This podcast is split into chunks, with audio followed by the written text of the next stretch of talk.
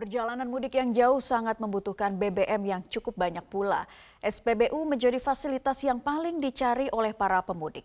Tidak hanya sekedar mengisi BBM, namun juga melepas lelah. Pertamina merespon kebutuhan ini dan menyiapkan berbagai layanan di sejumlah SPBU Pertamina. Dalam perjalanan mudik jarak jauh, SPBU sangat dibutuhkan. Kebutuhan para pemudik saat berhenti di SPBU tidak hanya untuk sekedar membeli BBM, namun juga untuk beristirahat sejenak. Pertamina menangkap kebutuhan ini dan menyiapkan tambahan layanan di SPBU. Di antaranya SPBU di Kerem Merak Banten yang menyediakan tenda layanan cek kesehatan serta fasilitas untuk ibu menyusui. Tidak hanya itu, Pertamina juga menyediakan tempat bermain untuk anak-anak melepas penat selama perjalanan mudik yang panjang. Uh, untuk persiapan jalur arus mudik, kami Pertamina Mor 3, Mor JBB khususnya dan wilayah Banten ini khususnya sudah menyiapkan beberapa fasilitas tambahan. Mulai dari kita siapkan uh, penambahan stok tentunya sudah pasti, kemudian kita juga memberikan layanan motoris untuk jalur apa pengiriman roda dua apabila terjadi kemacetan. Kemudian di beberapa titik juga kami tempatkan uh, mobile storage. Mobile storage itu adalah uh, mobil tangki dengan isi penuh. Isworo, salah satu warga yang sempat berhenti sejenak menyampaikan, dirinya sengaja berhenti untuk sekedar melepas lelah dan memeriksakan kondisi kesehatan sebelum melanjutkan perjalanan. Pendapatannya nyaman sih, enak. Jadi kita tadi istirahat juga dari yang menunggu sini sih menyambut kita juga dengan hangat dan fasilitasnya juga lengkap. Jadi anak-anak juga bisa bermain dan saya bisa cek kesehatan sebelum melakukan perjalanan lagi ke Jogja. Selain fasilitas kesehatan dan anak-anak, Pertamina juga menyediakan layanan motoris, yakni pengiriman bahan bakar via motor untuk membantu pemudik yang kehabisan bahan bakar di jalan.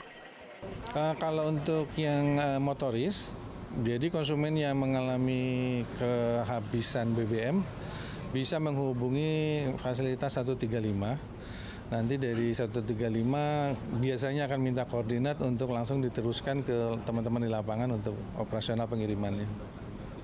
Itu. ya. Jaraknya berapa kilo? Uh, motoris itu radius sekitar 10 kilo paling maksimal. Karena kita kan beberapa titik kita tempatkan. Jadi harapannya setelah melakukan pengiriman paling lama mungkin sekitar 10 atau 20 menit itu kendaraan sudah bisa datang tergantung tingkat kemacetannya ya. Selama masa mudik 2023, Pertamina berkomitmen untuk melayani masyarakat terutama dalam persediaan BBM di berbagai titik. Uh, stoknya aman. Tadi rata-rata sekarang untuk Pertalite saja sudah mencapai di atas 10 hari. Termasuk juga solar. Solar pun tadi perkiraan eh, perhitungan terakhir adalah stoknya sekitar 10 hari. Uh, untuk Pertamax uh, dan Turbo itu bahkan dua kali lipat di atas 20 dan 25 hari. Artinya itu kan stok yang cukup untuk uh, memberikan ketahanan di SPBU pada saat uh, pengisian ulang nanti SPBU-nya. Dengan ketersediaan stok BBM yang aman dan kondisi mudik yang nyaman, diharapkan tidak ada tindakan emergensi mengingat situasi trafik yang padat. Seorang wanita hamil yang sedang mudik dari Bekasi mengalami pendarahan saat tiba di Pelabuhan Bakaheni Lampung. Petugas langsung mengevakuasi korban yang sedang hamil 11 minggu itu ke rumah sakit terdekat. Seperti ini suasana detik-detik penyelamatan seorang wanita hamil yang mengalami pendarahan dalam perjalanan mudik di Pelabuhan Bakaheni Lampung. Wanita hamil bernama Pepianti Samanda ini sedang menempuh perjalanan mudik dari Bekasi, Jawa Barat menuju ke Pekanbaru di Riau. Korban yang hamil 19 minggu ini mengalami pendarahan diduga karena kelelahan. Tim Kesehatan Polres Lampung Selatan kemudian mengevakuasinya ke Rumah Sakit Bob Bazar Kalianda untuk mendapatkan penanganan medis. Menteri Agama Yakut Kolil Kumas menanggapi akan adanya kemungkinan perbedaan lebaran tahun ini dengan menyampaikan bahwa perbedaan tersebut akan menjadi kasanah toleransi beragama. Menteri Agama Yakut Kolil Kumas berharap perbedaan tersebut jangan dijadikan sumber masalah yang dapat menimbulkan perpecahan sesama muslim. Menteri Agama meminta kepada pemerintah daerah agar memberikan fasilitas kepada jemaah Muhammadiyah yang akan melaksanakan sholat hari raya yaitu pada hari Jumat besok. Sedangkan dari sisi pemerintah, penetapan satu syawal baru akan ditentukan usai sidang isbat yang diselenggarakan pada Kamis petang ini. Yang penting bagaimana eh, perbedaan yang ada gitu ya tidak menyebabkan perpecahan. Jadi bagaimana eh, ikhtilaf itu tidak menjadi iftirok. Gitu. Jadi biasa saja, beda itu biasa saja. Tapi pada hakikatnya sebenarnya sama saja. Sa lebarannya itu ya sama-sama tanggal satu Sawal. Itu cuman beda beda harinya saja gitu. Sama-sama satu Sawal ini kan sholat idnya yang berbeda. Ada yang sholat id mungkin nanti saudara-saudara kita Muhammadiyah sudah tentukan hari Jumat dan pemerintah masih belum karena harus melalui sidang isbat. Namun begitu kita minta kepada pemerintah daerah, seluruh pemerintah daerah agar jika ada saudara-saudara Muhammadiyah yang besok hari Jumat ingin menyelenggarakan sholat id, ya sholat idul fitri agar memberikan fasilitasi. Sejumlah masjid di Kabupaten Sleman, Yogyakarta memutuskan menyelenggarakan sholat idul fitri pada hari Jumat dan Sabtu. Keputusan ini diambil sebagai bentuk melayani umat muslim yang berlebaran pada hari Jumat 21 April maupun pada hari Sabtu 22 April 2023. Penyelenggara sholat id setempat juga tidak membentuk dua panitia pelaksanaan sholat id. Mereka yang menangani hari Jumat juga yang akan bertindak menjadi panitia pada hari Sabtu. Hanya saja untuk imam dan khotib berbeda. Salah satu panitia peringatan Hari Besar Islam di Perumnas Condong Catur Sleman, daerah istimewa Yogyakarta menyampaikan sebagai organisasi yang independen seharusnya dapat melayani kepentingan umat Islam yang akan mengikuti sholat id pada hari Jumat ataupun hari Sabtu lebih jelas mengetahui apa saja yang perlu dipersiapkan oleh pemudik agar selama perjalanan dan saat tiba di tujuan, kondisi tetap sehat dan bugar. Kita akan berbincang dengan dokter umum Rumah Sakit Anissa Tangerang, Bima Juliansyah. Selamat siang, dokter Bima. Selamat siang, Jason. Assalamualaikum warahmatullahi wabarakatuh. Waalaikumsalam, terima kasih Dokter Bima telah bergabung bersama kami. Kita melihat bahwa antusiasme pemudik saat ini untuk tahun ini juga cukup tinggi. Mereka banyak menggunakan kendaraan pribadi. Apa-apa saja yang harus dipersiapkan untuk menjaga kondisi mereka tetap sehat sampai dengan kota tujuan ini, Dokter Bima?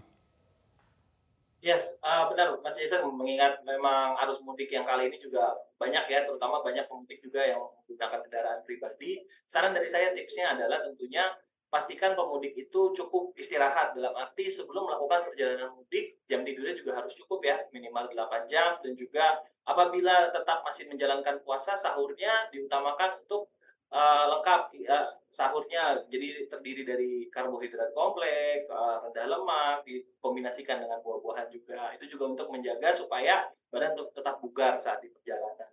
Dan juga kalau misalnya pastikan pada saat perjalanan itu berhenti ya uh, beberapa jam sekali supaya untuk menghindari ngantuk nih di perjalanan. Ini rawan sekali nih pada saat puncak arus mudik ini pada saat di tengah perjalanan tiba-tiba ngantuk. Jadi uh, maksimalkan fasilitas rest area rest area yang sudah ada. Dan tentunya juga uh, para pemudik nih sebelum menjalankan uh, mudik juga bisa melakukan check up juga nih.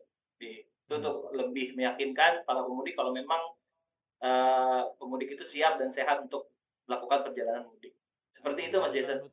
Ya, dianjurkan untuk check up dan juga cukup tidur. Tapi untuk konsumsi makanan sendiri, dokter adakah makanan-makanan khusus yang memang bisa dikonsumsi untuk menambah kebugaran tubuh, terutama pada saat menjalani perjalanan panjang ke kota tujuan?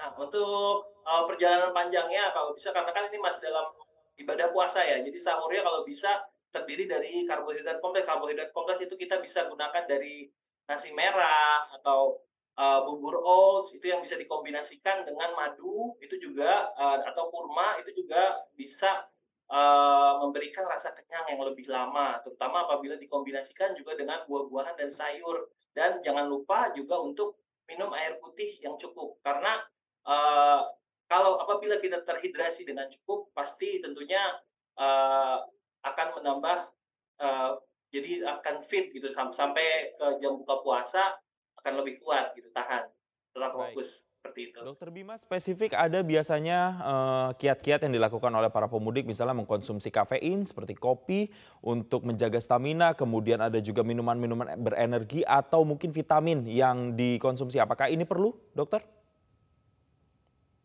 Kalau untuk perjalanan jauh untuk kafein bisa dikonsumsi karena memang kafein terbukti memang mampu meningkatkan daya fokus ya. Tapi untuk minuman-minuman berenergi itu tetap harus berhati-hati konsumsinya karena apabila kita mengkonsumsi minuman berenergi itu akan berakibat langsung dengan uh. Jadi memang harus diperhatikan cairan yang masuk dan cairan keluar apabila kita mau menggunakan uh, minuman berenergi. Kalau saya kurang merekomendasikan lebih baik kalau memang uh, memerlukan energi lebih bisa diberikan bisa konsumsi kafein atau dari kopi ya seperti itu Mas Jason.